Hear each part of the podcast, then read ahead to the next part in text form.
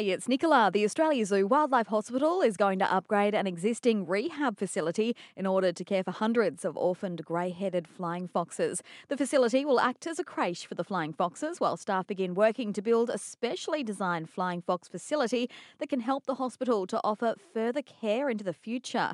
Wildlife Hospital Director Dr. Rosie Booth says trauma season this year has been very hard on most native animals, especially flying foxes.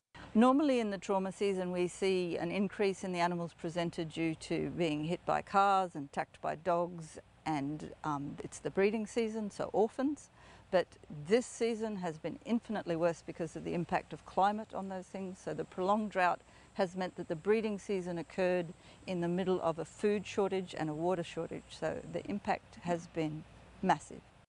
If there's a road on the coast which you always get stuck on, it's time to vent to the RACQ. Spokesperson Lauren Ritchie says their red spot congestion survey is open for us to name and shame the region's worst roads. Queensland drivers are best placed to tell us where those real congestion points are, those bottlenecks that we want to try and improve. So we want to hear about that and it'll help our efforts to lobby the local government and the state government who are charged with these roads and just so happen to have elections this year.